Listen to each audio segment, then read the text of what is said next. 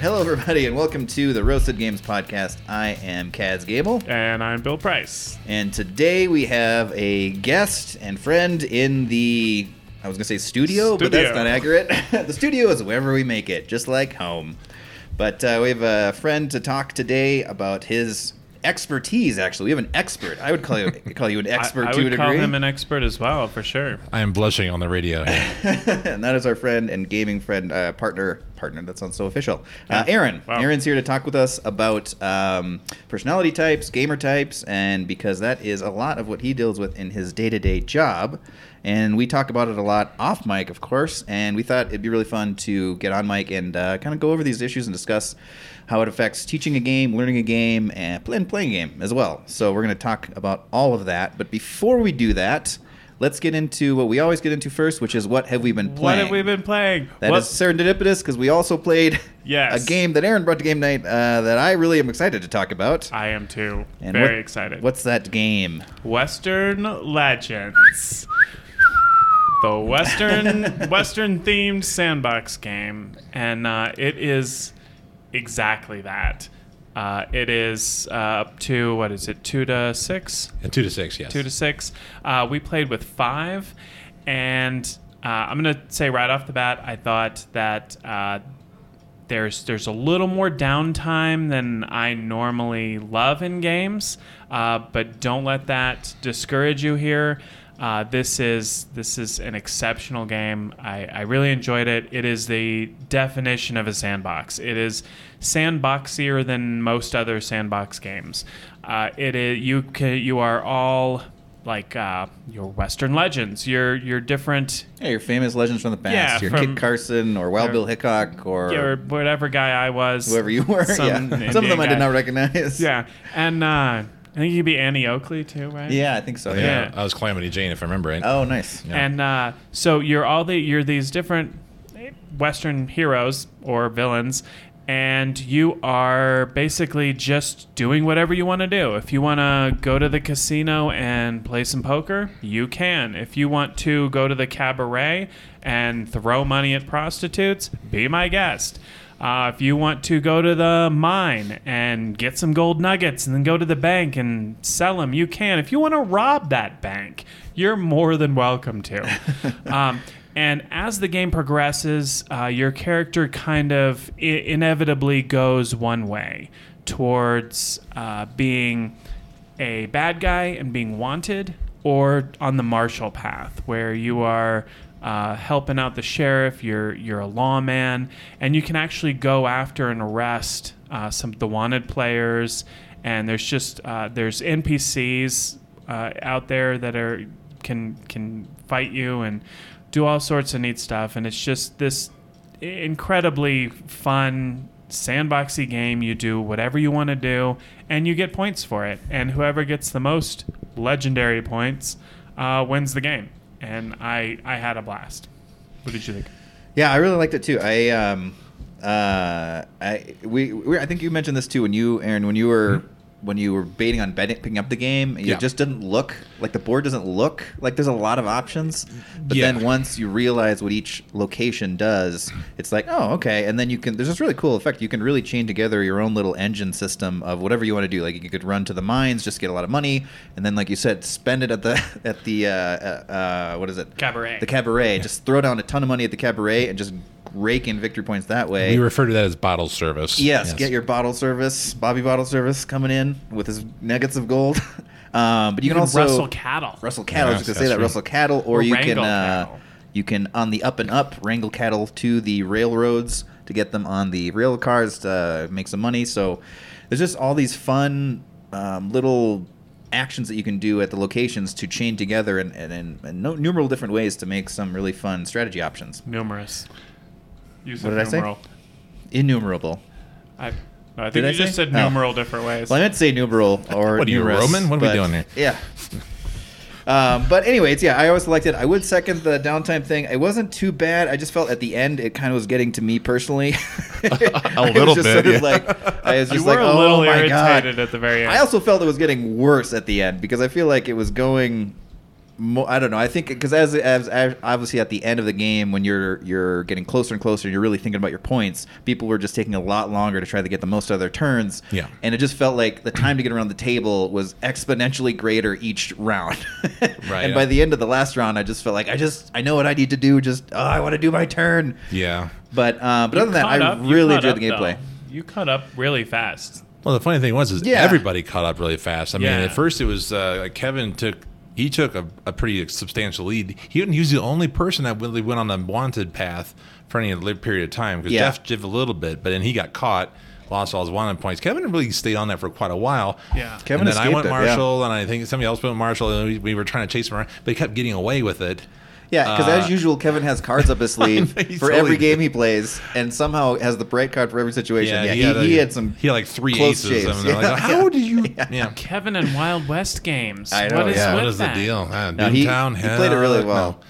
But um, yeah, so the issue was is just you know, I remember we started catching up at the end. But yeah, what, what you were talking about earlier is like, the reason I didn't, I, I really hesitated on that game for so long because as you guys know, I like to analyze the game before I buy it, and it was, it seems super limited, and the playthroughs that I viewed and everything, it was came down to uh, it, it seemed like you you could just do this over and over and over again, or one person's going to do this, and that's all they're going to do the entire game. It seemed super limited, but it, it didn't. We proved that on our five player Yeah.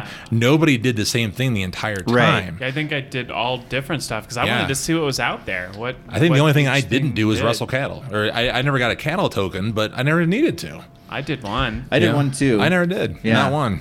Um, I mined. I went to the cabaret. I got bottle service, you know, kind Yeah. of thing. I bought that hundred twenty dollar bottle of vodka and got a bunch of victory points for it. I went to the store. I bought a Mustang. I called, you know, called him Diablo or something like that. I mean, I did everything else. So I was a little shocked, actually. I, Yeah. I took out a bunch of bandit camps. And it was, it was a much more enjoyable experience than I thought it was. Uh, so Yeah. I was very pleasantly surprised myself. That bandit mechanism too. I thought that was like 'cause there was that one moment in the game where the bandits just Oh disappeared, and several of us were like planning on attacking. That was bandits. literally my plan to Yeah. get Mine too. I was like, And I'm willing to do the card too, because Yeah. if you don't know the game, they have the story cards, which is fun because that Yeah. has a thematic portion to it. So the, the top of the cards only shows the uh, the goal for that story card. So it may be um, end your turn outside of town, or get this many points during a turn, or spend this much money per turn. And then you put your little disc on there, and once you fill up the requisite number of spots based on the number of players, then you flip it over. And then you read the flavor text, and then you get the reward and whatever happens. Yeah. But you don't know what it is. Right. And there's like for the uh, spending a, a day out of town, there's probably you know, ten of those in the deck, so you can't know what's coming. Yeah. So I flipped that one over, and it was the gallows card, where basically I, I guess they just murderized and murked every single uh, bandit in the entire game because all bandits went off the entire deck. And there's like like going, six- oh no, there's there's, six six, camps. usually, yeah, yeah, all six six got wiped out, and I was going to go up there and take two of them out and get two legend. I'm like, Yeah. oh no. And Yeah. it screwed us because that's Yeah. like the big way to get Marshall Right. points Yeah. on the One of the Marshall main track. ways. Yeah. And so like without that it, it makes the the track that we the three of us went down it's it was the three of us Mm-hmm. that were marshals Mm. and it kind of made that track much more difficult and i feel like had that not been the case like i would have bumped up and gotten that four legendary point Yeah. one on Yeah. the track that you got 'Cause I was- Exactly what I was going for. barely got would've- that. i would have beat kevin It's two away from that too, and I was like, I could get one Marshall Yeah. point because I I got was the cattle on that round, and then it, the other one was Yeah. very contingent on having a bandit to Because my plan was to go up there because I was the Army next. I was going to go up there get that bandit, and I had the Mustang, so I could have got the big horse. I could have got that, ran right over there, got the other one. That's two legendary points if I'd won, of course. Um, but then I was hoping I can grab um, grab a cattle and get down to the train in time, or get Kevin or something. Yeah, I don't yeah. know. yeah. Nope. Yep. All by luck of the draw, which is fine. It was fun. It's a sandbox game. That's what you do. So what? So yeah, it, it was pretty impressive that we all did drastically kind of different approaches. But what I was trying to think, what we all did the same because we all had a Mustang, right? I think by the end of the game, By or pretty end of the early. game, Uh, yeah. Either that or mules. Everybody had a mount at some point. I Who had had, to a, upgrade who had a mule? Did- kevin did Kevin had a mule. of course he did. Uh, I upgraded mine to get more. I got two legendary points because I upgraded at the end game. Yeah. Because I upgraded mine to the the upgraded version to get five movement points. But uh, Yeah, so you can basically what happens is all these you have all these items. You have weapons, um, mounts, and uh, just resources like a map mine, um, whiskey, uh, 10-gallon hat. ten gallon hat. Yeah, they all do different things. yeah. So you can Mm-hmm. go buy them at the market or the um, I don't know the the what do they call General it the store. general store. Mhm. Um, but after you buy them, you buy them for a certain amount. But then you can pay that same amount again, or immediately when you buy them, and flip them over. And for like mounts, then your mount has now a name, and they're worth victory points at the end of the game. Mm. And the other ones are just more powerful. Um, not all of them are worth victory points if you flip them, but they're usually much better uh, as like an item. So specifically the weapons, Mm-hmm. like the shotgun, I never bought because I never worked out. But I'd, next time if we play this again, I'd really like to try that one because. I think that's the best weapon. It gives you most game. poker cards. Well, the rifle is actually more expensive. Yeah, it's more Um, expensive, The but didn't pistol and the its cool rifle end up uh, reducing. Well, because that was the interesting thing. Because I know Kevin, uh, for example, he was able to fend off those bananas every single time. Either he had the ace or he always had the stick 'em up card. Yeah. So you had an upgraded pistol, which reduces the opponent's number by one. Because if you haven't played the game, the uh, the game is decided by basically one poker card, which is a 52 card deck. So I was like, I play I play the ten of diamonds, and you play the jack of spades. Oh, you win. Oh, but I have the upgraded pistol, so now yours is a ten. And oh, I play the stick 'em up card. Oh, now it's an eight. I win. Right. And he did that twice, Right. and then he had the ace twice. So he, Yeah. I mean, we kept him putting the sheriff on. We had, well, you think you put the sheriff on him twice in one In turn, one turn. and he had two One aces. after the other. He had two aces. Well, Like, and I was ah. usually it's the person on the right who uh, mans the NPCs, and I was usually the person that had to take uh, battle Kevin, and Mm-hmm. I was always trying to like limit his hands because he had such powerful cards. Yeah. and usually because usually uh, you're it's like it's a one to one poker card comparison, like Aaron said, but there's powers on the cards that augment what is played, and so. The low cards have much better um, powers that they do or abilities that they fire off, Mm-hmm. and so I was trying to play low ones to give him wounds, which lessens his hand, but it didn't seem to have any effect overall. And Well, even if I played a high wounded. card, he would have dropped it down to still win. Yeah, So, well, he kept like, getting wounded. He was Yeah. down to like two cards, but they always seem to be really good. Yeah, they're amazing Yeah. cards. How is that working? Well, the other Yeah. thing too is that uh, it didn't. You didn't have to discard until the end of your turn, so he could have Right. a big hand, and then by the end of his turn he wouldn't. But Right. up until then, you just couldn't get him because he was just too slippery. So there, there is some luck involved, obviously. Like, like Right. almost, almost every game on the planet, Yeah. there's some luck involved, and he had some luck. But I mean, I think he played it very well too, because Yeah, he, he, he, he really did play he well. went the yeah. wanted track, and he went hard on the wanted track. He Yeah. took some chances. He, he he he robbed the bank to get three wanted points. That that put him a real fast, and that was risky. Yeah. Um, but uh, and then and he stayed away from us. And then we- Yeah. I mean, by the time we got marshaled, I mean, I was the first marshal, but then now by the time you guys got it, he was running around, and it was almost too late at that point. We kind of were a Yeah. little bit late trying to mitigate his his victory. Yeah, but- and if you can stay on the the wanted track, especially, Mm-hmm. you get bonus uh, legendary points every single turn. Whereas on the marshal Right. track, it's just legendary points as an in-game bonus. You don't get them. You, the rewards for moving up on it are a little bit better. Mm-hmm. Yeah. But overall, like he managed to stay on the wanted track literally the entire game. I think he was arrested once. he got arrested once. and then he jumped right back on to the wanted track. yeah, he literally that- left the sheriff's office, went right over the bank, Yeah. and And robbed robbed it, it, yeah. knowing, and it was very smart on his part because he knew that even if he failed, he still get one wanted point. Right. Even right. if you fail, you get wounded. It you get gets a him one, on the track. and he gets on the track, and he gets a legendary point at the end of the turn. That Yep. would, and that started the end game. So like, Yeah. wow, that was very smart. Yeah. Yeah, uh, definitely. Um, my summary of this, as far as downtime goes, uh, I think that there is, i this game has a very distinct place, and I think we've talked about this, in that this is the kind of game that uh, you have to, i- if you're going to play five or six players, especially, you need to plan for an afternoon in a quieter place and just say this is going to be our game of the afternoon. This is this is our big game. This is kind of like Twilight Imperium 4. You plan for this game. Uh, there is a lot of downtime, but if you're expecting that and you make the most of it and you plan for that, then you'll have a great time with this. Yep. This is not a game at five or six players uh, that is very, very well suited for a game night game. We found that out. It, it ended up working out just fine. Uh, but I think for a game night game, if this is one you want to bring to game night, um, make it a three or four player game. I and, agree. And I think that you'll have uh, a much quicker and tighter experience uh, in that regard. But that's kind of that's where I landed on that. Yeah, totally agree. I think I mean, just less noise is, like you said, is a good point, and distractions because I don't know. Like I was trying to think back, like all all big games, even Nemesis has like downtime in between, but um, I don't know. Just the, I wish they we are talking about this afterwards too. I wish there was something you could do to incorporate something you could do in between turns because at five players.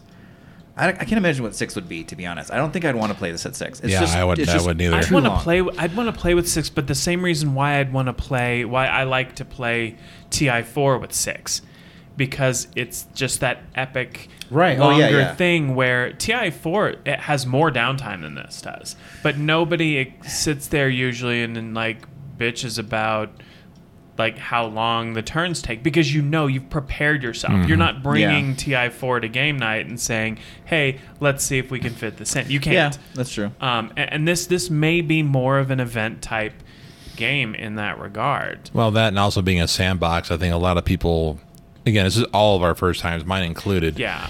We were all, at first, I think we are all just playing around, having a good Yeah. time. And then once it got real, Almost towards the end overwhelmed there, with choices. yeah, once it got real, once we saw like Kevin jumped up, because he had like a four point turn, and we all went like, oh, oh crap, ooh, wow. he's like halfway And to those are winning not right easy now. to get. Those are- And it's like, oh shoot, now we all got to start paying attention. Yeah. And then we started like paying, you know, what are we, what am I doing? What's my strategy? I don't think we were all paying attention, myself. I mean, myself included. And then that took more time. And then a couple of the fact was our first time doing it. Yeah. I, I think that really slowed it down. So again, like Yeah. you mentioned earlier, if if this is our second time playing it, it would have gone a lot faster. Yeah, I think we could have shaved 45 minutes off of it. Oh, at least. This is this is it illustrates to me the absolute brilliance, and I'm going to go back to Reavers of Midgard. um, that game is so awesome because there is no downtime, and the way that it controls downtime. I almost wish this game could do something similar, where if somebody took an action, you could have an ability to somehow get some effect or something You out do that with of, poker. uh, with, with poker, if Yeah, you happen to be it. in town. If you happen to be in town, but that's the only anyone yeah. play poker? I mean, I played the first hand and my first I think like turn, two or but I don't and that think was the people, funny thing about it. That's what highlights the sandbox portion. I think I talked to you about Yeah. it right afterwards. Is it highlights the sandbox brilliance of the game is that when I was watching playthroughs, and again, one of the reasons I didn't buy the game for so long is because I one of the playthroughs, uh, all I did was play poker, like hand after like, turn after turn after turn. Every single person just went, "I want to play poker. I want to play poker." I play. Yeah. That's all I did, like the entire game. Like I I don't want to play a poker simulator. I mean, right. I mean, and kind of a bad one at that because it's not actually poker. It's it's it's a it's an offshoot of Hold'em. Yeah. Right. And it's like ah, that scared me. But then when we played it, like you just said, I think we played like four hands of poker the entire Yeah. game. I Yeah. mean, we did, actually did a lot of combat. We fought a lot of bandits. We fought each other. I never played poker once. I did twice, mate. I, I, I in did the very once, beginning. I got a real big payout in the beginning, and that's what got me to pay for Yeah. my Mustang and, and a lot of upgrades. I don't think I did it again for like another six turns. Yeah, well, Yeah. my Wild Bill's specific abilities are all poke related. Yeah, I know. You- you were a poker guy. I was like, oh, I'm going to be playing the shit out of poker, and yeah. I played one my first turn. I got the benefit, and then I Yep. never played again. Yeah. But it just didn't seem. It just didn't seem like uh, there's a bit more viable options, I guess, at least. But Maybe again, just a the lot game of it was depends flowing. on the cards that you have. That's I true, mean, yeah. so like the poker cards I was getting, um, I the highest I ever got, I think, was queens, which are good because of the quick draw cards.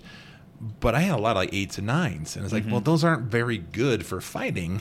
Mm-hmm. Right. And I kept drawing like, oh, okay, I want to go up after Kevin, so I, I'll draw two cards first. Then I'm going to move on to him. Well, there's a four and a six. so Right. great. Yep, Okay, never so mind. then I didn't. So it was a lot of again the randomness in there, but it was good randomness, um, and it kind of drove what you could do, but it also it was very thematic. I, Yeah. I thought it worked out very well. I wasn't upset by it. You know. No, yeah, yeah. I I loved all the mechanisms mechanisms within the game. I loved all the location actions you could do. I just like you like Bill, you were just saying, Bill. I wish there was a jump on effect. Like you could, if someone um, I don't know goes to the bank and does whatever they're going to do at the bank, you could jump on that. Especially if you're the bandit, you could. I don't know. I don't know what you would do, but something to the lesser effect of that specific action, Yeah. more than just one. I- Something all of them make you pay work that way. attention on other people's turns. Yeah, all of them wouldn't work the way because you can't like get a cattle to the rail yard if you don't have a cow. So, Right. but you could maybe, I don't know, do something, give you an opportunity to do something if you're within the, the vicinity because that's how poker works. Yeah. If you're cl- if you're Even in if town, you can get in on the game. Even if it costs you something, I'd Mm-hmm. be willing to be like, okay, I can see if you build in a mechanic where you pay somebody to, you know, ferry you into town or whatever, something that. Uh, but yeah, that's that. And and honestly, if downtime is the the only problem I see with your game, you have a great game. oh my god, I just thought of an amazing thing you could do with the cattle. All right, let's say you uh, a marshal is running a cattle down to the trail, Not touching rail yard. Then- I've thought of many things you could do with cattle. I grew up in Wisconsin, so. Um, uh, but okay, let's say someone Marshall drives it down to the rail yard. You can pay to get that same benefit. So that when when you drop a cattle off, Oh, a cow off, you Oh. flip it and you get the benefit. So as Like a secondary actually like a action, stock auction or something right? like you could that. auction Okay. off that cattle, or if you're the uh, a uh, bad guy character, you could do I don't know, do a poker hand or something like that to um, also have that try to get that same benefit. But then at least you're paying for it, but you're getting the bonus as well, Right. If you're within a certain distance, and it makes you pay attention on Right. other people's turns. and then you're kind of thinking, ooh, he's going that way. Maybe I will kind of trail him. I'll stop at the bank on the way because I need to do that. I'm in a town, but I'm also going to try Mm-hmm. to get there close enough while he's doing it. I just, it feels like they could do that to lessen the downtime because, oh man, that just ramped up after a while. Well, I would have been thinking more about if some of the poker, more of the poker cards, or some of the poker cards at, at all had been uh, more.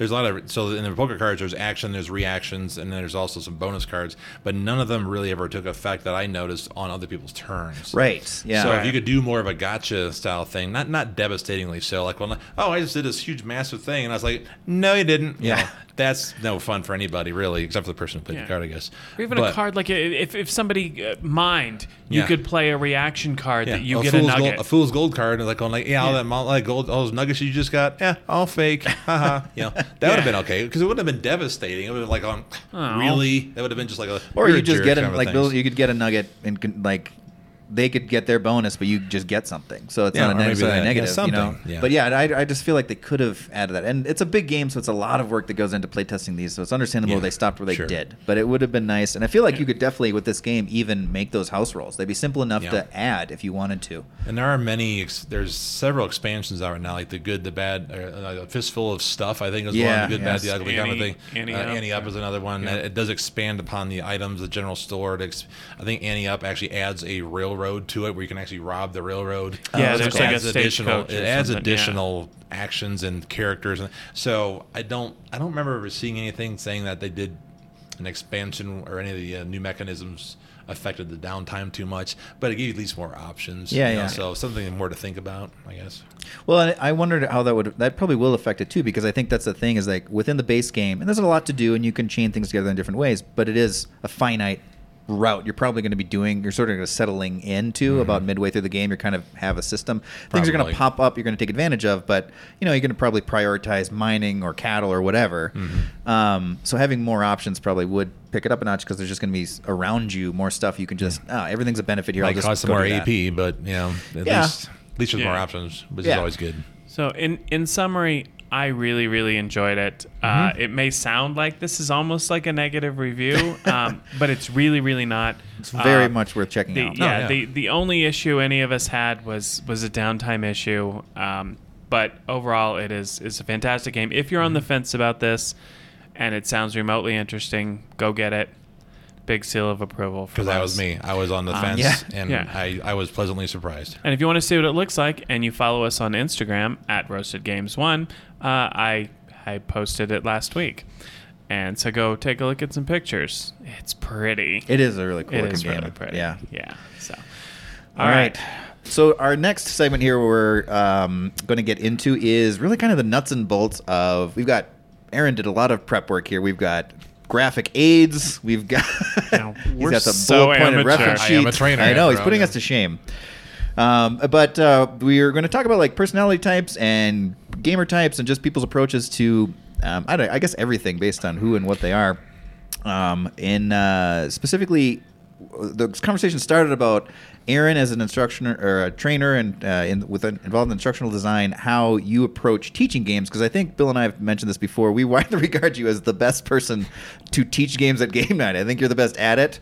Oh yeah. and uh, it's not even close. I never even noticed that. but- yeah, no, it seems. I think you're the most astute and like um, uh, efficient game explainer that we have. Very so efficient. We wanted to talk to you about like just what your approach is, if you if you think much about it, or if it just comes intrinsic to you, or um, and then deeper into that is getting into gamer types and personality profiles and how different people approach games just in general. So Yeah, very say- very efficient is why I couldn't get a date in high school. By the way, Yeah. yes. This this Well, you is don't the, lead with that. You go, hey, I'd like to ask you out, and just so you know, I am very efficient. oh, Aaron's a nice guy. He's very efficient. Yeah. Okay. yeah. This is this is the promise from last week where we we said that uh, this how to teach games two part uh, thing that we we were doing here. We we wanted to get Aaron on, and uh, I I really want to kind of open up with just sort of.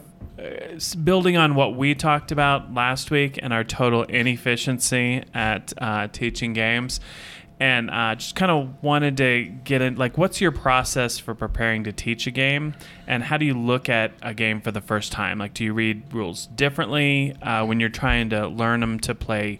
Like for yourself or when you're learning a game specifically to teach it because i know you a lot of times you learn games and teach them and it's the first time you've played it too Correct. That's Uh, actually most of the time, honestly. yeah so like do do uh, it just kind of walk me through walk us through that process Okay. Um, I don't play a lot of solo games, so every time I, like I say, I learn a game, it is almost solely to to teach it to other people. Um, so I don't do a lot of solo stuff, so that's why. Um, but uh, generally, I do a lot of. Uh, I like to watch the videos, so I get on YouTube and I will watch. You know, I'll look up a YouTube uh, channel that I have subscribed to, and if it's that game, I'll look up that game.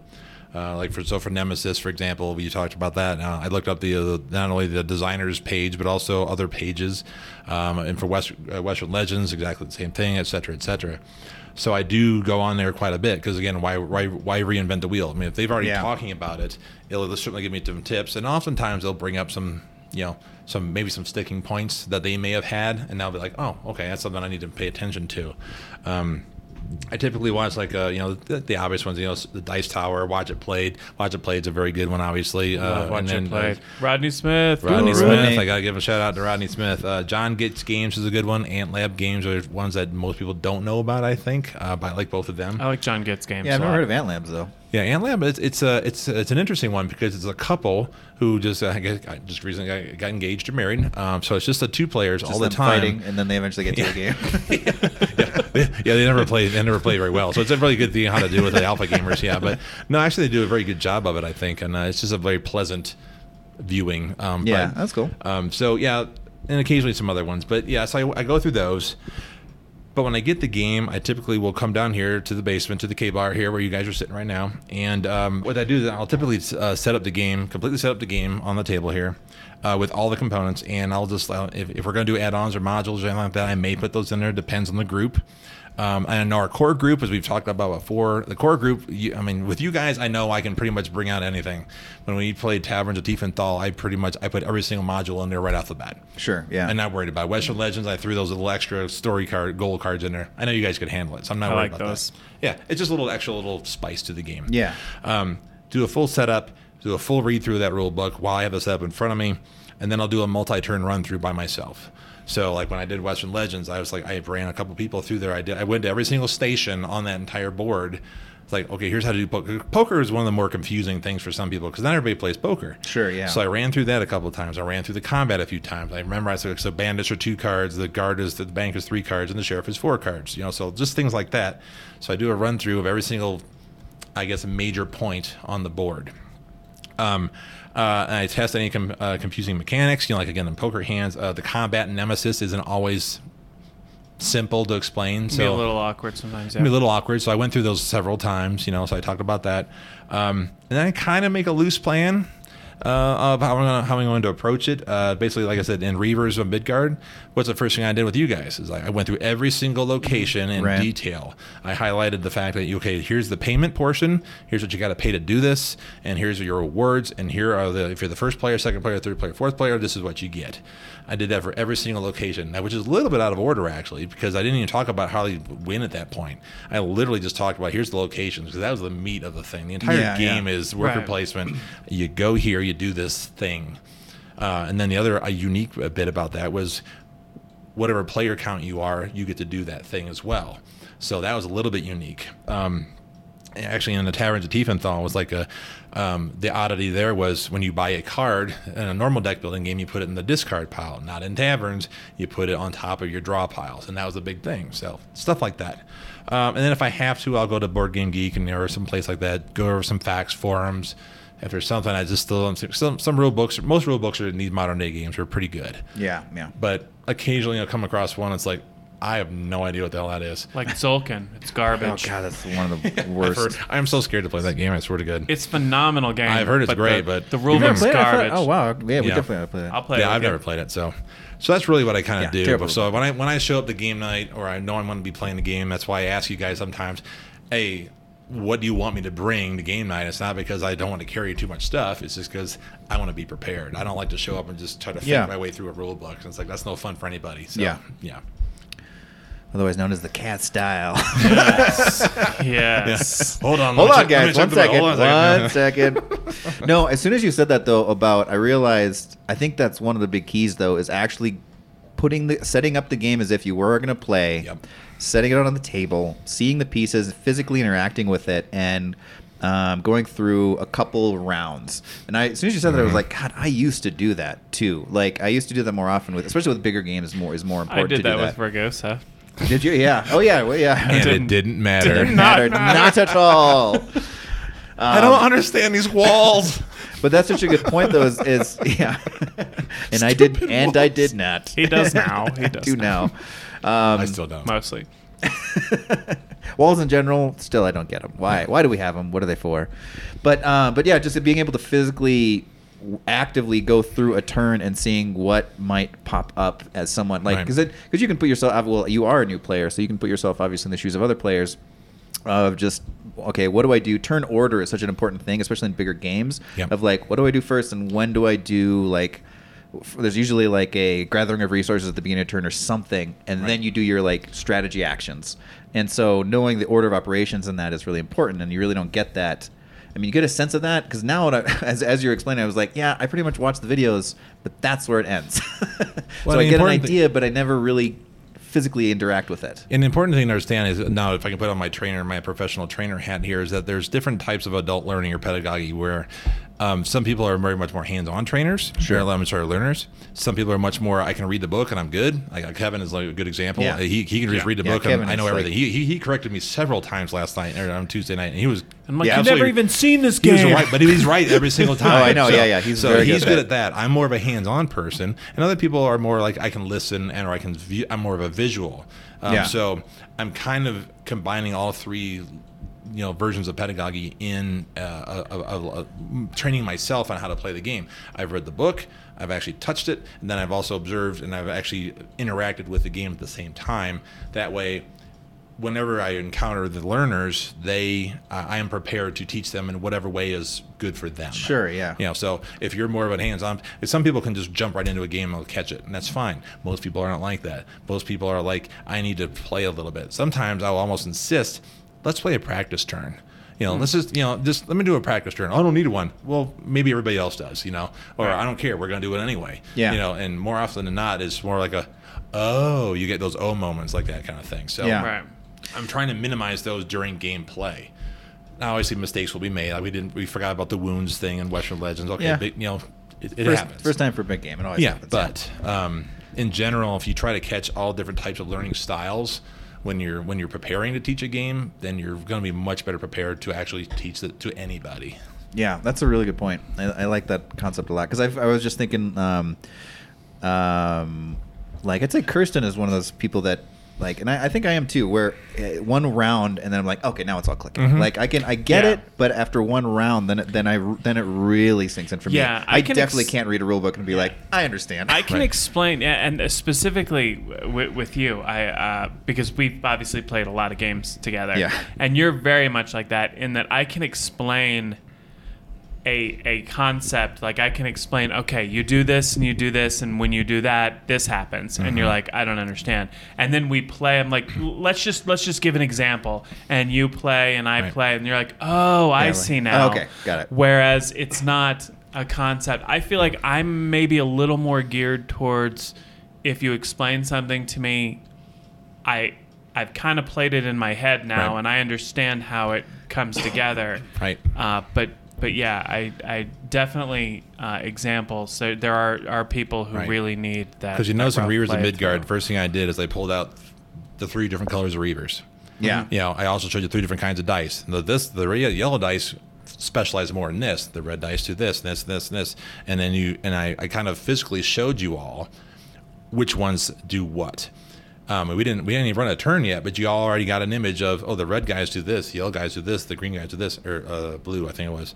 Um, they they all do these certain things. Right. Um, so you already had a visual in your head before you even started as to how maybe even maybe even how you're going to strategize in the game. I mean, I don't know. Right. If, I don't know if you did or not, but I mean that's that was my intent. Is so by the time we actually start turn number one, you've got a, at least an inkling of what you want to do. Because the worst thing is when you're playing a game and you're starting, and it's like, well. I'm gonna, I'm gonna, I'm just gonna futz my way through it, and I'll figure it out. And then you get absolutely destroyed Worst because you're halfway, Yeah. you're I'm halfway through the all game. my it's like, guys to oh, that now I know what to do, and yeah, but I mean, and that's fine unless you're a real tryhard, you know, and you're an alpha gamer. I mean, I don't care. I mean, I lose a lot of games. I don't care. I'm having a good time. As long as it's fun, I don't care. Oh, yeah. But if you, but I mean, it's also not fun when you're getting absolutely just annihilated. You know, Well, you actually did a really good job with that because, uh, like at the very beginning, I'm looking at. Uh, I made a yellow my captain right off the bat Right. because the yellow die had Right. two. Ha- they had the double hammers, Yeah, and I'm like, yeah. okay, I know what I'm going after right now. Mm-hmm. I'm going to fight stuff, and that's kind of in the top of my head. So this is more advantageous for me. So right from Correct. the get go, knowing how each one interacted, what what was good for this, what was good for this, and what was good for this, helped me kind of formulate a strategy before I even started. So Right. So that's the idea is to make sure everybody has at least a baseline plus idea on how to play. There's always going to be little nuances, and, it, and it, it really depends on the game, of course. The deeper the game, the more strategically diverse the game is. It's going to be more more difficult to teach. Sure. My job as the teacher is not to teach you strategy, is to teach you the rules, and then hopefully open up your mind well enough and teach it well enough where you can formulate the strategies on your own. Um, I struggle with that. I always That's want to tough. teach strategies. Yeah. and I will a little bit. It, Right off it, the it bat. depends on Here's if a I cool feel. strategy you could do. Yeah. we Well, it don't know depends- how to it- play. It depends so on if this it's that- complex or if it's convoluted. Like if I re- I've read rule books and I'm like going, oh, this is a little weird. Yeah. Um, or if there are specific things that I just think need to be highlighted, um, where so you can get a lot of victory points doing this, but this, and, that, and it just depends on the game. It's very subjective. Uh, but in most cases, I try not to teach tell anybody how to play the game. It's, I mean, I should say how to best play the game. It's just Sure. how to play the game. Right. Yeah, so. Do you think of a game that you've taught that because a lot of I'd say a lot of like you're saying a lot of rule books today are pretty good like they really Mm-hmm. do seem to have you almost wonder if there's someone with a background in, in training or instructional design who's laying out the sure orders are. of things yeah there's, I'm sure there are uh, well some of the smaller some of the smaller Well, games you wonder the good ones, I- I would- the good ones bigger say, companies yeah. it seems like they do have someone on staff but uh, where you've wa- read the instructions maybe watched some videos and you prioritize something different to lead with. Like for instance, Reavers. I think that was helpful to just clarify. There are three colors in this game. There are 3 Mhm. types of uh, three colors of dice, three colors of designating the types of warriors in the game, Mhm. and just be cognizant of that. And now we're gonna get into the rest of it, just so you have that in the back of your mind. So, are there any experiences that you can think of that where you've kind of changed the order of something because you wanted to prioritize something differently than that was represented in the rule book or maybe even the videos? Um, off the top of my head, I would actually uh, uh, just trying to keep it within the realm of what I know you guys have talked about in the podcast. Uh, I would have to say Nemesis because Okay. I know I know the publisher Awakened Realms is known for not having terribly good rule books, and Nemesis is no exception. The rule book was All over the board. Slog. it was not it was not organized well. I mean, the rules themselves weren't too bad, but they were all over the place. Yeah. Um, so I really had to read that one several, several times. And by the time I played with you guys, I already played it probably five or six times. Oh, okay, well. Believe it or not. And there's still, mis- yeah, I, I played it a lot actually with my buddies down in Colorado Springs. So, um, but the rule book itself was poor. So Yeah. I really had to go through that. And I played that several times and several turns on my own here at the house before I even tried to teach it to somebody else. The combat is a bit, it's a bit wonky Right. um, the the noise mechanisms, but really it was all the uh, uh, again. You guys haven't played it uh, non co-op yet, um, which I know you want to, and I want to too. But uh, you really just had to be prepared to like uh, most of you are going to die, Right, kind of thing. right. and that's a hard thing to get your heads around like that. But the, but the mechanisms were different. Yeah. So I really had to go with that one. I, when I, it was a while since I taught you guys that one, but I believe it was. I think I went through all the rooms first. Yeah, Uh, so the so. room functions was first because that's really it's an exploration game at its heart. Yeah. Um, and then I said, well, then I don't even think I. I did not even teach you how to do combat until the first alien showed up. Yeah. I don't yeah, believe we, I did. I we don't think we did even do bothered that. with Hey, it. Yeah. yeah, we're gonna go ahead and cover Yeah. that as soon as it comes up. Yeah. And there are games. I think there are legit games and reasons to be like, hey, you know what? Mm-hmm. This is something that we're just gonna. You have to see to understand. Yep. And we're just gonna play until that happens. And the reason I did that in that case was one, it was a little, already a little bit of information overload, but it's also thematic. The fact that I, Yeah, I, that and I'm. I'm not trying to make this up, is I literally did that because I thought, you know what, let's wait till one shows up. I'm gonna wait till this big monster mini shows up And then there we have no and idea scares how the to piss fight. out of Yeah. y'all. And it's like going, oh, here's what you have to do to fight it. Because you know what? That's exactly what would happen in the Yeah, movie. you don't know there's You aliens have on no this idea ship. they're on the ship. You haven't even seen. Well, I, you could see the aliens, but say hey, he shows up. And like, what do I do? Like, going, huh, good question, isn't it? You don't know. And here's what you can actually do. So the first person to Yeah. find an alien, they had no idea how to fight the things. And I taught them at that point. I said, okay, we're going to do a slight pause here. Here's how you fight the alien. Yeah. And, and it worked out in that case. I wouldn't recommend that for every game, obviously. Oh, Yeah. yeah, And no, that one sure, it sure. worked. Yeah. Well, there's some games that you have to, when something like that happens, you have to have prepared for it. Yes. Where you know, in this one, it was it, in Nemesis. It really is a, an exploration game, and then by the time you meet something, you haven't been preparing to fight them. Uh, whereas there are games that you make conscious decisions to go to certain places and do certain things to build up Yep. certain resources or whatever that'll make uh, fi- but if you don't know what you're trying to build up Right. so yeah i think that that game's particularly unique in and that Nemesis regard. specifically, the fact Yeah. that um, I think some people, well, some characters are more apt to being able to fight off the aliens, but the, and the idea again, it's like the movie Alien. You're really not supposed to be trying to kill them very much. You're supposed to be running away and defending. I was right. yeah, yeah. I was right. Yeah, to and be the intent coward. is now if you're the soldier, if you're i was Right. the soldier Yeah. yeah, you yeah the exception, but in most but- characters are not their strengths are not combat. I Right. was And so much very- a soldier. I punched that dude in the face. You did, him. I know. You you punched As it. you ran And by it, was, it, and it was even. ten feet tall. I, I like to think that you. I like to think that you grabbed this big old knife out of your holster on your. You just jumped up in the air and stabbed it in the back of the head. I mean, I thought that would have been beautiful. I just pictured a massive uppercut, just as Yeah. you Or that, but yeah, just with a knife in sprinting. hand, Yeah, just like yeah, that's true. the jaw. If you yeah, needed that would have been yeah. beautiful. But One punch man. I've been saving it up until Hame, now. hame, hame. Anyway, um, so but that was the intent of the game. So that's the reason I did it that in case. It was, No, it I, was that mu- worked much really more well though, because yeah. I, 'cause I feel like Nemesis just we all just got it. Like it, it Yeah. there was a lot going on there and a lot, but the the thing about that too, and we talked a little bit about this in the last episode, is um, how atmosphere can be and like um, setting the tone of a game is really Oh, sure. important. Oh, yeah. Like sort of the the broad strokes of like what you're in and where your experience is coming from, and specifically Nemesis. Like obviously, most of us are familiar, if not have seen the Alien movies, and so it's like, all right, we kind of get what the vibe is here. Then how? What do we do? So we're exploring the ship. Okay, that makes sense. What Mm-hmm. do the places do? Okay, that makes sense. And I, I that's really cool. I really I don't didn't remember that we held off to explain that part, but that Yeah. makes total sense. And I remember that first encounter though, and I remember that first encounter being like, "Whoa, what's gonna happen?" So that that really did add to the tone for sure. Mm-hmm. Yeah, and now I said like going, uh, here's your chances of killing him. Uh, essentially They nil. are low. And like, oh, should I run? Yeah, probably. Yeah, good idea. Yeah. so on that getting um, so this is probably has nothing to do with what we were just talking about but I, I just thought about this and i'm curious does um do you change like the way that you are approaching teaching a game based on who you know you're going to be teaching and if there's like a rando guy shows up at game night Yeah.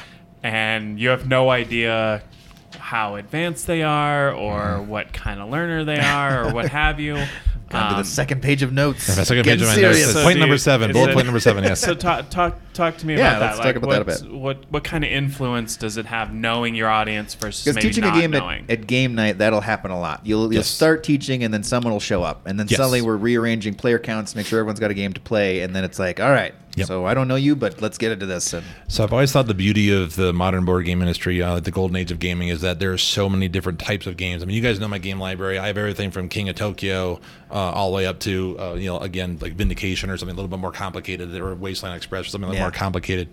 Um, so I think the beauty of it is that you can really draw in anybody. So I mean, obviously the term gateway game is a thing now, where it's like going, yeah, and you're somebody's like, "Ah, I never played games before. I've I've played Catan a couple times. Here, play some Scythe. Yeah. Yeah, not a good call. Yeah, that's Um, probably true. Yeah, so I, I just with not only gaming teaching but also just regular instruction, uh, and learning and development kind of stuff, you have to know your audience.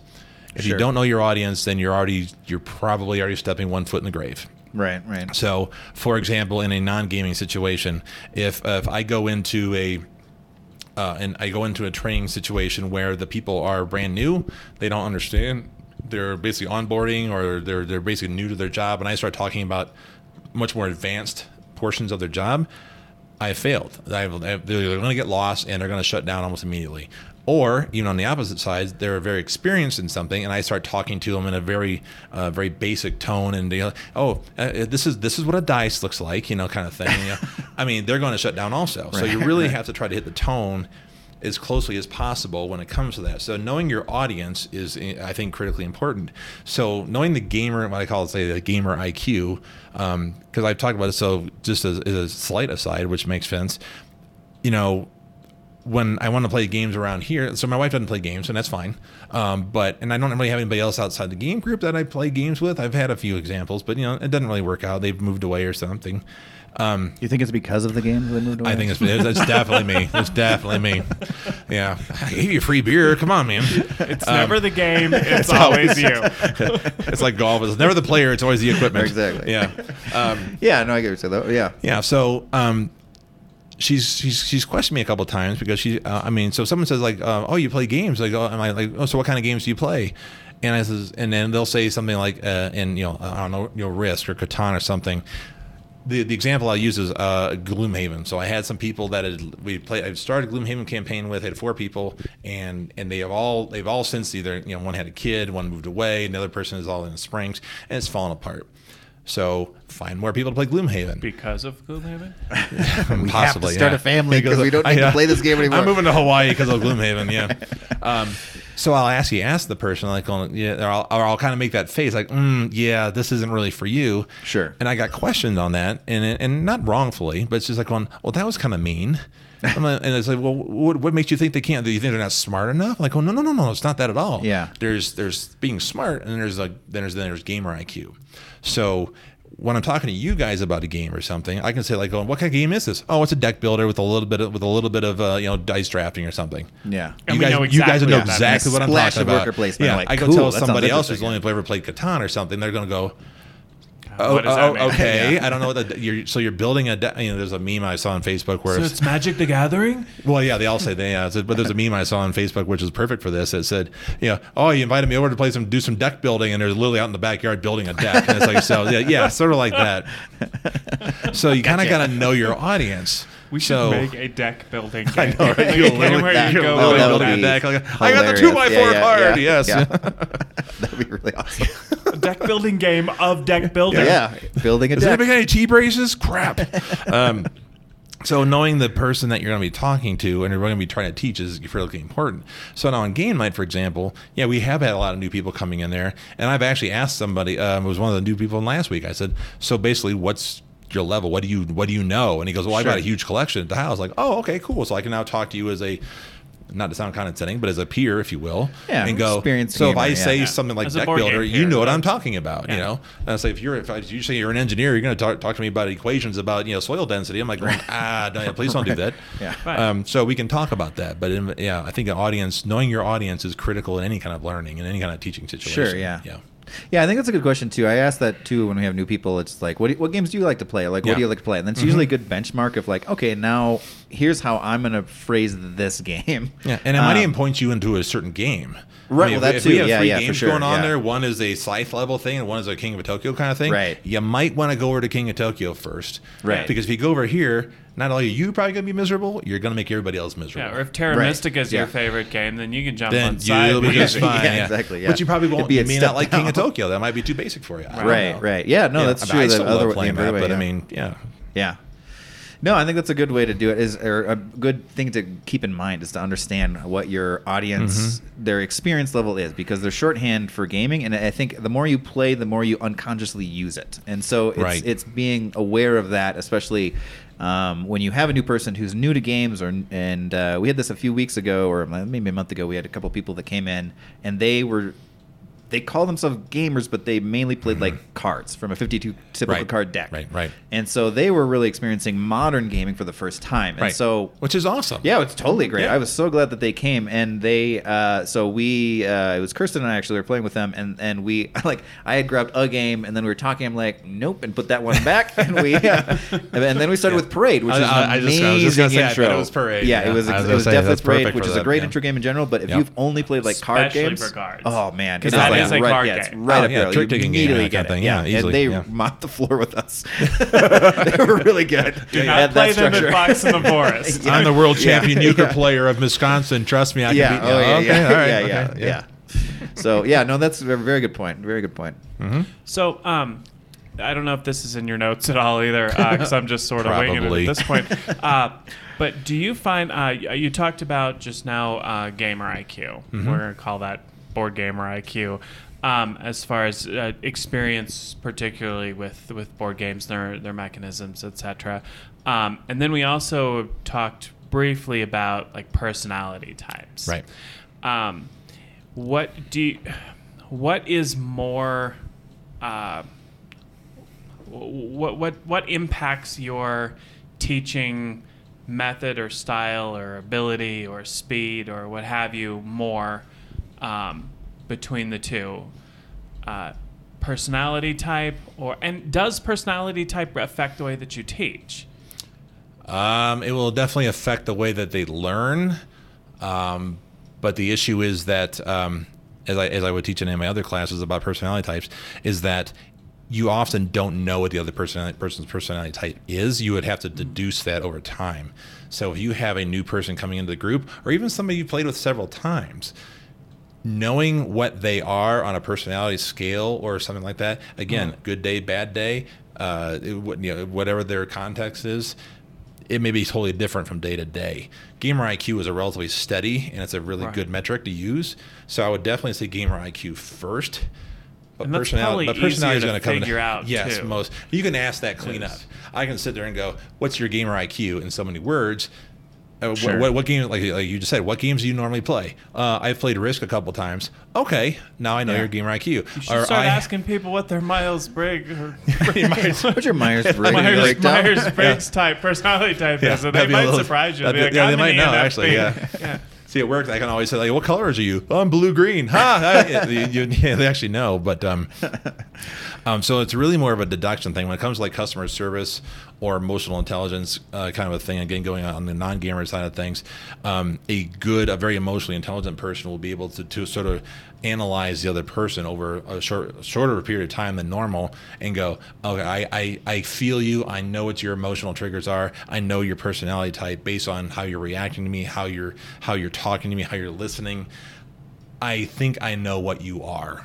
Um, and that, and then you can also then you can use that to better communicate with that person. Sure. So if I know that you are a certain type, uh, either on the Myers Briggs or on the Discovery Insights or DISC or whatever model you want to use, I know you're that type.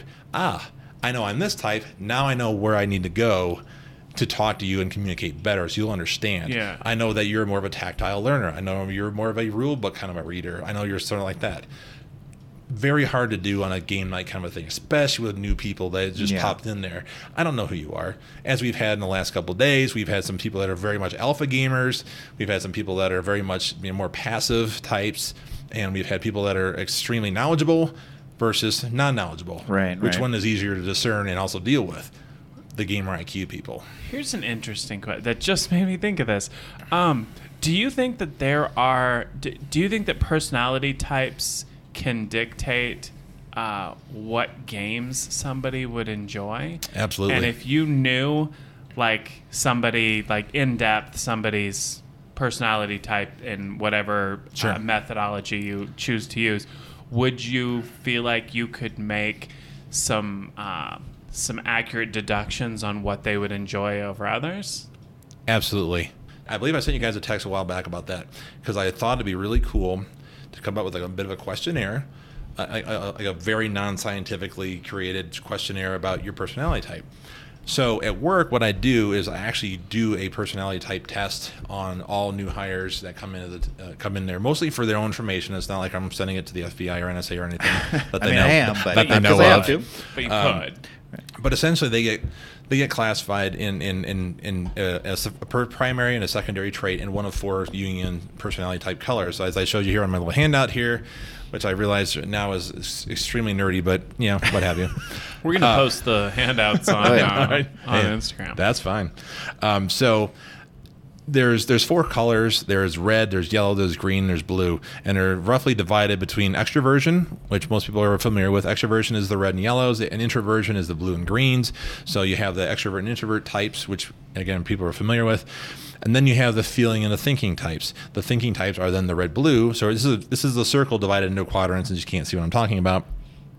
Uh, and then the feeling types are the yellows and greens. So these are ones that are more emotionally based versus the more logically based. The extroverted, which is a, the more group based versus the more um, you know small group based, large group versus small group kind of thing. So you guys had mentioned earlier about this board game motivational model. Yeah. And I, as soon as I heard that, as I mentioned before to you guys, it's like that just clicked a light in my head. Right. Like, oh my God, that is exactly like the Discovery Insights model that I use at work. So uh, those four categories that they talked about in the motivational model was conflict. And this, and this is what somebody enjoys about games conflict, social fun, immersion, and strategy. Right. And those line up exactly with the four colors. So, conflict, somebody who enjoys games that you're like dudes on a map kind of games, games where you are fighting, like I'm take that kind of stuff where I'm moving my armies over here and I'm wiping you out, the conflict style stuff, you know, that is a red. A red is the leader type. They're the ones that are more aggressive, they're more objectives, they're more competitive. Yellows um, are the extroverted feelers. They are the ones that uh, match up with the social fun types. They're the more outgoing. They're the more Party extroverted. They're, they're, they're party gamers. They're Right, the ones right. that they're like, I don't really care about the rules as much. I don't really care about you know if I win or not. I'm just having fun. Right. Okay. That's the yellows. The greens are the introverted feelers. Uh, they're more about the immersion. That that matches up with them. They're more about the feelings. How are you feeling about this? So more thematic, more storytelling type games. So like a South Seventh Continent would be a good example for a, a green type.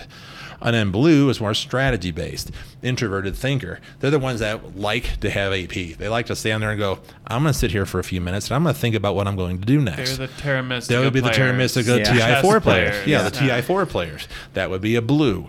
So literally, if I came up with the right set of questions or ran you through my personality test uh, model, which I use cards with, ironically enough, it's actually a set of cards you use, and I can, I, I can, I can do. You know what? I should bring that to the game night sometime. you should. That'd be great. Literally That'd give you guys do. personality tests Yeah. right there at the table. It'd be really easy. To, it only takes like five minutes. I'm in. Oh, okay, I'll do that. Um, I'm gonna do it. Um, so I can basically try to pinpoint where you are on here, what colors you might, and that was probably. I'm, I'm guessing. My theory is I can probably pick what games you like to play. Sure, yeah, If yeah. you're a straight yellow, if you're a hard yellow, you're really good at categories. You like Right. stuff like that, or or whatever a, a or equivalent of that, like just one, for example, would be a game. Social for you. deduction games, Social deduction or- game yeah. would be a good one. Like, yeah, you would really be fun at Sheriff of Nottingham would be a good one for you, maybe. Uh, but like like blue, you know, like a red would be more like a perhaps a scythe or, or, or Kemet. yeah, Kemet, yeah, gotta something be there. There you go, good one. Um, that would be more of the conflict. Like I like to go around, and I like to beat people up, and I like to roll dice, zombicide or something. I like to roll dice, and I like Oh, to I blow like things up. Yeah. So there you go. So to answer your question, yeah, I believe you really could do a personality test on somebody, figure out what their primary and secondary traits are, and then probably point them in the right direction That is so on neat. on what games they would enjoy the most. Yeah. Not to say that if you're a hard blue, you can't play Sheriff of Nottingham. Not saying if you're a hard red, you would not enjoy playing Seventh Continent or something like that. Not saying that. It's subjective, but perhaps leaning that way. right. right. That's a good point though too, because you know what's really great about that about board games in general is that you may lean heavily towards one direction or another. But like Kemet Yep. is one of my favorite games, but I You're really don't love like dudes that, on a map games for the most part. But Nope. I love what Kemet does, and so it's like it's it's kind of taking your personality and being able to design a game around certain things that might not pri- you might not prioritize, but suddenly, oh man, I don't know what it is about this dudes on a map game, but it does it for me, and Right. it just really fits a niche, and I, I get to like sort of play in that world, even though it's not really where I'm I really get the most joy typically with gaming. But man, whatever they did there really fits a mold. And I would also postulate that uh, many of the most impressive and probably the most popular games, such as a Gloomhaven, for example, hit on all four cylinders. Sure, yeah. You have a storytelling element, you have a social element because you're discussing. I mean, one of the best things about Gloomhaven is like, um, I'm gonna go over there, I'm gonna hit that guy, but you can't be specific. I'm gonna go over here and do this thing, but I'm gonna go sort of fast. So you're interacting with it. So you can't. So, a yellow will not like a game that uh, they don't like. Uh, perhaps you know, the interactive, slightly interactive solitaire games. They like a roll and Right. rights and stuff like that. You know, that may not be their thing. The blue, there's a strategy portion of that. It's like, well, we're going to strategize. We're going to we have to get through this entire dungeon without all of us dying. Sure. And then there's the red. There's kind of like you're you're, beating Yeah. up monsters. I mean, so there you go. wanna- I mean, I so Gloomhaven hits Right, all right. four cylinders, which is why it's considered like you know many in many ranking like BGG Yeah. for example, it's the number one game in you know in the world. Right. So there you go. It hits all four. It hits all four colors probably pretty darn well. Yeah.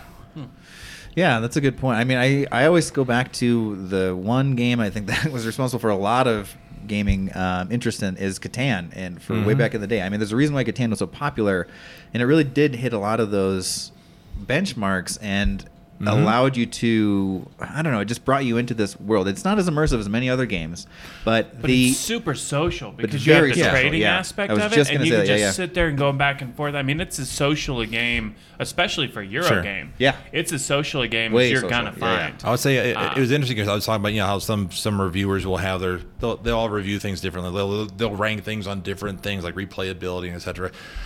If I thought it would catch on at any at, at all, I would love to do it on based on the four colors or the four categories here. Because Catan, I would lean heavily towards yellow. If you took the robber out of Catan, the red would be almost zero. Because there's no con- there's, there's very little true. conflict involved, but the robber increases Sure, the red, so you're including Yeah. the red more. There's some, but not as much. The green, the immersion portion is a little bit on the weak side um, because it's not a whole lot of theme to it, but you know it's there. And then the strategy side is also a little bit on the weak side because you know it's a lot of it's on the randomness. See, I, I think there. I think Catan is underrated in its redness because uh, you can get conflicting alpha gamers who look Sure. to control certain The uh, resources, road blocking and, and- it will yeah. control That's certain true. Resources and be like, right. "I have ore. You Yeah. want ore? Then it's No, going to take right. way more than two sheep." No, you're right. Oh, yeah, that too. So it's definitely an extra- really get aggressive. With So I would that. say that so Catan, you're right, because Catan probably leads more, much more on the extroverted side. Oh, I, I would yeah, definitely Oddly say enough, yeah. people think like, oh, it's just a cute little family game. Nah, it's actually not. good It actually can be kind of cutthroat. and for a euro, euros don't Mm-hmm. usually move, don't usually do anything social, and because they're almost all these Or con- solitaire or games, that's direct conflict and there's either. very little direct conflict. So Yeah, for the, uh, for a quote unquote euro game, Catan, I think breaks the mold. Yeah, the on- market on a lot of negotiation portion of it and the robber, I think, lean it in into the blue side. The strategy is a little bit on the weaker side because there is the ran- heavy randomness to it, and I've read several times where, again, I'm not that good at Catan or anything. I haven't played it for a long time, but I know that if a, a, a very experienced player can look at the initial layout of the Mm-hmm. randomized tiles and go, I'm gonna go there and there, and I've won the game already. Oh yeah, yeah. But- it, it there's- is but that's decided rare. in the first. It But is that's decided. rare. Well, but that's Yeah. when the In the luck first goes. That's two. when the dice goes comes into It play. Because I've had games, man, where I am rocking it, and suddenly in the second half of the game, I am rolling nothing, and nothing is Well, I've had games So- like Space Base like that, where it's Exactly, like, going, I yeah, mean, yeah. I mean, uh, uh, it was Jeff. Remember when Jeff got all those sevens on there, and it was just crushing us. Yeah. Then like the next game I played, he wasn't playing with us, but the next game I played, like, ooh, I'm gonna do the same thing. I got all these sevens, and nobody rolled a seven. Nothing, Like, yeah. It's the statistically Yeah. most likely thing on the entire goddamn thing. and No one's rolled one for like ten terms, you know. So Yeah. but you know, so it happens. and there's always that dude on an 11 in Catan yeah, that just, rolls like five in a row. Yep. constantly. and you're just like, what is happening? How? You've never even played this game before. We literally laughed when you put your house there, and so yeah, it's it's heavy, heavy random. Are we in the Matrix right now? What's going What's going on? Yeah, yeah. It, it- but that's a good point, though. Those games that really um, are broadly accepted and loved are are hit at least on all of those quadrants, and and not necessarily in equal degree, but for sure they touch on all of them. Because I would say even Catan has a certain amount of immersion. It's not the most immersive game, but Right. whatever the theme of Catan, you doesn't have to be that immersive because you immediately get it. I am building settlements, and I am trading with other I'm settlements not to 100 further. sure what the theme really is. Yeah. You're just Yes. building want settlements. I think, I think it's wood? literally just building Okay. settlements. Yeah, yeah. Yeah. But it, but you get Yeah. you get it. Like the it's immersive enough to understand the logic of what you're doing. Well, and and that's much- my biggest yeah. complaint with like a lot of Euro games. The Mhm. logic sort of there's a skewed logic to Euro games Right. where the mechanisms make sense, but why I'm doing it Yeah. does not. And uh, we talk about this a lot. But the bread store or the bakery. You in- hungry? You're eat some gold. Yeah, What? what? bakery No, yeah. just oh, that took me so long to just understand that because there's there's no He's talking about Carpe Diem. yeah, Yeah, yeah. Carpe Diem. The bakeries in Carpe Diem are the most powerful thing. What, the armory? imaginable. No, yeah, no, no, not the at all. Panera down the street Nothing. can kick your A ass. yeah. Vineyard? Shut up! It's the bakery. Um, so there's this I've got a donut game that can logic. take your sword out any day, man. Not even a donut, just a peasant Oh, loaf of loaf peasant of bread. bread. I got some rolls that will just crush you. exactly. But just that logic, that game logic, um, in a lot of Euro games has to be sort of something that's learned because it's a light, slightly skewed real world logic. But I think a lot of the, the games that are more broadly accepted are just I don't know. There's a real world logic that's applied to them, and and I would say Gloomhaven has that just because it's it kind of trying to set into fantasy world which uses the real world rules. Well, they have the Gloomhaven, for example, has a very wide wide appeal because it hits all those, and it does each one of them well. But Sure. one thing I do want to highlight here is that every single person, every single game is going to have components of all four Sure. personality types uh, and all four Myers Briggs. I mean, they're all four Myers Briggs. Nobody's going to be 100% sensing versus intuition. Nobody's going to be 100% green versus red. I mean, if you do, you're you're, you're basically a sociopath. You know, you, you're kind of you're kind of mentally ill if you are. Um, but so every single game will have some component, almost, almost. Of all four personality types and all four categories of the board gamer motivational index. However, it's the most successful ones that either I would say are good at all four and to some degree, or they focus really, really well on one or two maybe. Like like like Komet, for example. I have not played Komet, but I'm assuming it is much more of a thinker kind of game, uh, with with some green and yellow in it. Uh, but I mean, well, actually, that's probably not a good example because it seems like it might actually be a very good four four way kind of thing. But let me think back to the old. Um, uh, let's think back to the Avalon Hill games. You know, like, I remember, I still remember Panzer Leader when I was a kid. I used to play Panzer Leader. There ain't no social or fun. immersion in that. Maybe some immersion because you're like, but but still, there's just little chits on there. And so Right, it's right. really a number cruncher, Heavy just strategy, a brain abstract. burner. This, so it's really heavy on the conflict and strategy side, not so much on the immersion social fun side. Yeah. But was it good? Yeah, because it knew exactly what it was doing. I we're we're fighting a war, and it is all about numbers and just crushing each other with artillery and tanks. Right. Right. Okay, uh, again, a very very super popular like Codenames, for example, super popular and extremely good party game. It's a very strong yellow, um, maybe. But is there? What's the theme? Oh, your spies doing okay. So green's out the window. Yeah, There's yeah. no green there. Um, is there conflict? Not really. Yeah. Is there strategy involved? Mm, no. So it's really almost entirely on the social fun side. Is it Oh, yeah. good? Absolutely. It's one of my it's one of our all time favorites. But again, But if you're a solid blue, yeah, you if may you're not. yeah, if you're if you just want I want to play a strategy game, Codenames. Yeah, right. No, uh, it's, it's not going to work. Right.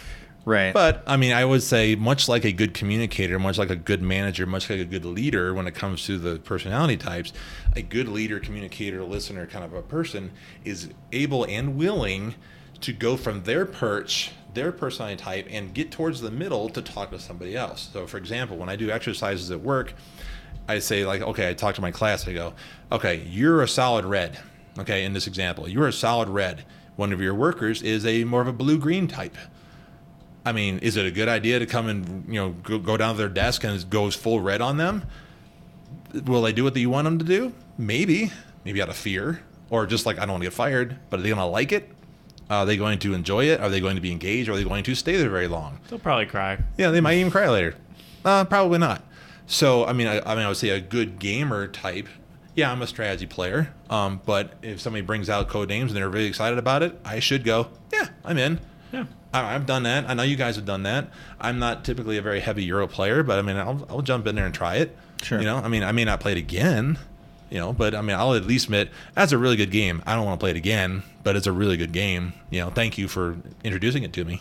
yeah. I've had a few of those where I'm like, this game is awesome. I'm never gonna play it again. Oh yeah, absolutely. Uh, Yeah. But that's, it's but that's great. the beauty. Of, that's, that's the beauty of board games now. There's so many. I mean, you guys see Yeah. my collection. I know your guys' collection. We've all got stuff from all over. yeah. Nobody wants to play with somebody who only brings like three games, and that's all they have. Is like I have all strategy games. That's it. Okay, we're all we're gonna beat the crap out of each other the entire night. Like, okay, well that's uh, great, but we did it the last five times. you know, Yeah. So You know, it's really interesting looking at the breakdowns. I feel like one of the things that um, Euro games did for decades amazingly well is strategy and conflict, abstract strategy and conflict, and mm-hmm. they're still doing that very well. Mm-hmm. but one of the, the biggest contribution that I think the American games did is the lower half is immersion Yeah. and social fun. I feel like they Yeah, brought yeah. more of that aspect into gaming for however your perception, but I think for Yeah. sure better. I think there's a lot there's even Euro games now seem to be much more considerate of a slight immersion factor, even if it's very abstract. Um, you still have a bit more immersion into the theme, and then social fun to a lesser degree. But I think there you're seeing it more with Euro games of trying to have a little bit more player interaction, even to a minor degree than they probably would have years ago when they were even at still killing it in the gaming industry. Well, that's the that's the the whole basis I think of of what I think of as Ameritrash games. Yeah. is uh, the concentration on immersion and social fun. Like look at something like Zombicide. Right. Which is sort of the anti-Euro, which I consider Yes. to be pretty Ameritrashy. It's Yeah. it's, it's Oh, yeah. bold. It's got all these these miniatures. It's got all this stuff going on. It's so immersive and thematic uh, that it's just oozing with it. And it's very social. It's very engaging. Everyone's helping Totally. each other out. And Turns and are like, fast. You're yeah, just yeah. And and so it's uh, I I think that that it's almost like uh, American game companies were like, you know what, let's do exactly the opposite of what Euros did, and and now I think that we're seeing a nice uh, combination, a nice middle ground of uh, really cool. Uh, Euro mechanisms Sure. being joined with really interesting uh, social aspects as well as that that immersive. Hey, you know what? What if we had a game that was in essence a Euro game, but we actually made it look nice? Right. Like, oh my God, what could we have? A really fun game Just that actually- looks it's nice. actually fun to play. Oh my right, God. yeah, yeah. Isn't just a grid. Okay, that was a great point. I thought I hadn't even thought about that. So you can essentially again divide this circle: uh, top half, bottom half. The Yeah. thinking side would be the Euro, and the feeling side would be the Ameritrash. Because the, I mean, we were playing, a, and I would actually go say you can think back to the old Milton Bradley games. I mean, the old Hasbro stuff. Sure. If you're playing a game like Sorry or Trouble or even you know Mousetrap for God's sakes, or any of those things, it's all about having fun. right I mean, strategically, even Monopoly. Well, that, that's, that's a bit of a There's stretch. nothing but, fun about no, that's right. Yeah, uh, but that's more about feeling. I'm having a good time. I'm playing with my family. We're having a good time. I'm rolling yeah. some dice. I'm rolling Yeah. the move. I don't care. It's all about family I'm game having night fun. Goofy Yeah. fun. Whereas Yeah. the thinking is the, the the Panzer leader, the type, the Euro type, where it's like it's all about thinking and strategy. It's like me versus you, and it's going to be very serious here. We're going to have some brandy and maybe a cigar just afterwards, Right. and you know, and talk Shuckle about to ourselves. Axis and Allies is, Yeah, yeah. is the top. Yeah. because that was always the that was always the game back when I was a kid. It was like going, ooh, Axis and Allies, aren't you Yeah. fancy? Aren't you Oh, yeah. fancy? Yeah. so it's like risk, but Yeah. bigger. yeah, yeah, And More harder. Yeah, a lot Way harder, yeah. So, I mean, I think you're right. That was a really good point on your part. Now, I think is because maybe back twenty some plus years ago, before the, like say the golden age of gaming, whenever that you know quote unquote started, the feeling side, uh, the the bottom of parts of this chart is now moving into the center, Right. And then games are starting to get more towards the center versus like going, I'm just going to have some fun with my kids and roll some dice and you know and and, and move my little kittens around and get balls of yarn. I'm gonna get through Candyland. Yay! Yeah, and then also like I'm like I'm going to murder everybody, and it's going to take me five hours to do so. Like, oh, oh my I god! enjoy every second. So the mechanics from the bottom, the feeling side, the mechanics from the top side are now kind of merging. Yeah, it's like, and you're getting that kind of a Pretty Like, amazing. that's why they're so good on it, now. yeah. Cupcake Empire, which at its core Yeah. is a complex Euro game, but up front looks like this fun family well, like, restaurant kid rivals. You brought restaurant rivals, Yeah. and that looks like something you would, you know, get off of the shelf at, uh, at a Kmart in the '90s. Right, Yeah. right. You know, I was like going, well, this looks silly, you know, but it's like, but then I know But better now. I know a- better now. there- yeah, there's a lot like- of deep strategy. that was actually a lot it. of fun. And- It was like, really holy well, crap, yeah. this is you know, I have to pick something that somebody else doesn't do, and you actually got to think about it if you if you want to win, or but but even still, it was fun. yeah, Yeah, I well, They're coming really dead last a lot, and I still had a good time. oh yeah, me too. I, I lose all the time, but I love play. I still love the game. Yeah, it is. It is funny because I feel like that historically that it was what was missing in a lot of American games. It was designed too much uh, for just being goofy fun, but there wasn't enough like satisfaction. Like I have a strategy here, and I'm going to fulfill Mm-hmm. it. And yes, I did it. It was just kind of like, oh well, that those dice or that card draw went. Yeah. Any which way, and Yeah. it's silly, but I still remember playing Talisman all the time when I was a kid uh, Oh, in sure. college. We played Talisman a, a lot, and then I bought the whole I bought the whole fourth edition. I had every single expansion for it. Yeah. and again, much like uh, a Monopoly or a game like that, I realized not that I love it. game. It's not that good a game. Yeah. Hero, Hero Quest, oh my god, you know, cross, you know, you know, sign of the cross kind of thing. But Hero Quest wasn't that good either.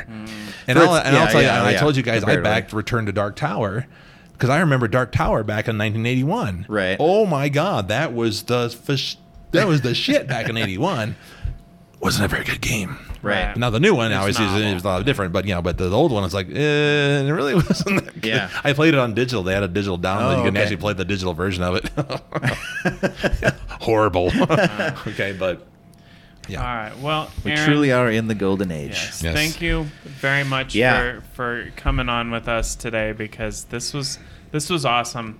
Was it the Uh, best episode ever? It, this is Well, we can't say that. So That'd be far, just too self-congratulatory, the best but- episode well, ever. he said it was Uh, gonna be. So Before we end, I would like to shout out to Donnie Coleman, who is routinely after every episode messages me on Facebook and tells me nice things about our podcast, and he is the coolest guy. Donnie, you're the man. so Donnie Coleman comes on there and says this is the best episode ever. Yeah, Donnie, this It was the the best episode ever. Yeah, Donnie, you're the one. who- you're know. That's a say. hint, Donnie. I'm just Donnie letting you is know. a part of the duo of Concept Medley Games. Um, we've uh, he's a friend of the podcast. We've talked to Donnie on a previous episode, and hopefully we'll get him and Corey on soon because we'd really like to talk to them again about um, a bunch of different things. But So many yes, different we want to really thank Donnie for your support. And yes, Donnie, rate this episode and let us know. Let us know where this falls. episode So, ever. anyway, just want to reach out. Uh, appreciate all your So, and kind if, words. And if you're not Donnie, uh, and you would like to get a hold of us or tell us that this is the best episode ever or the worst episode ever, I mean, both are, are totally options. Um, you can follow us on Twitter and Instagram at Roasted Games One. Uh, you can also look us up on Facebook. Uh, just search for Roasted Games. We're the one with the dice on fire logo. Good, lo- Um, good logo. Good and logo. then the uh, you can look at uh, eavesdrop.com, uh, find the roasted games page. There's a feedback form there, uh, and you can you can go to our website roasted.games. You, there's just So many ways. so Facebook many even. so many different ways. So we're, we're stop, not by the, desperate. stop by the brewery on Tuesday. Yeah, there you go. yeah, Come to w- Peek we're Peek. not we're not desperate for for attention or any sort of feedback, but But we a are. little bit. Boy, I, I am. I'll admit it. And once again, waiting for those handwritten notes, those Yes. missives from afar. S- Oh, just it would make our day if we ever got one of those. With You could address it to our You know- game group uh, location, Peak to Peak Brewery. P- our, our PO box actually is well, my PO box is on the Roasted Games website. Oh, well, there we you go. Okay. There's a clue out there, everyone. just you have to find it. A nice handwritten note with some perfume and some pressed flowers. Oh man, I, I wouldn't even expect that. But if we got that, Oh, wow, that'd be I would lovely. That would fall make my over. day. I might have to forward that on to the authorities. well, depending on the, con- the, the And you're content on a of the letter. list now. Thank you, Yeah. sir. If it, if it also contained like pictures of us in our day to day activities, yeah, like Yeah. Polaroids of our families. What's this Be white powder? What's going on? Yeah. Thank All you right. guys again for listening. Uh, we had a blast with this, and I hope you guys really enjoyed this one too. This is great. I think the biggest takeaway too is just do some prep when you are going to teach a game. The biggest thing you can, the best thing you can do is l- literally lay it out, take a look at it, interact with it, and get put yourself in the heads of people who are going to be learning it with you as you're teaching it. I really think that's super important. A lot of um, things I I personally have definitely gotten away from doing well, and it makes me want to be better at really start getting back to approaching games, uh, teaching them with just a little bit of preparatory work goes such a long way. So Yeah. I think it's the biggest takeaway. Preparation from is the key. Yeah, I agree. absolutely. And if you don't know how to play the game, you can't show someone else how to play it. Despite how fast you read that instruction manual, This will be fun. yes. So listen, listen, guys, listen, listen. Okay, everybody put their meeple on this spot. Okay, hold, hold on. Wait, no, that was wrong. One oh, second. Let me- nope, oh, not hold on, that spot. hold on. I'm sorry. Wait. Okay, Damn page it. two. All right. All right, everybody. Thank you for listening, and we will catch you guys on the next episode. Bye.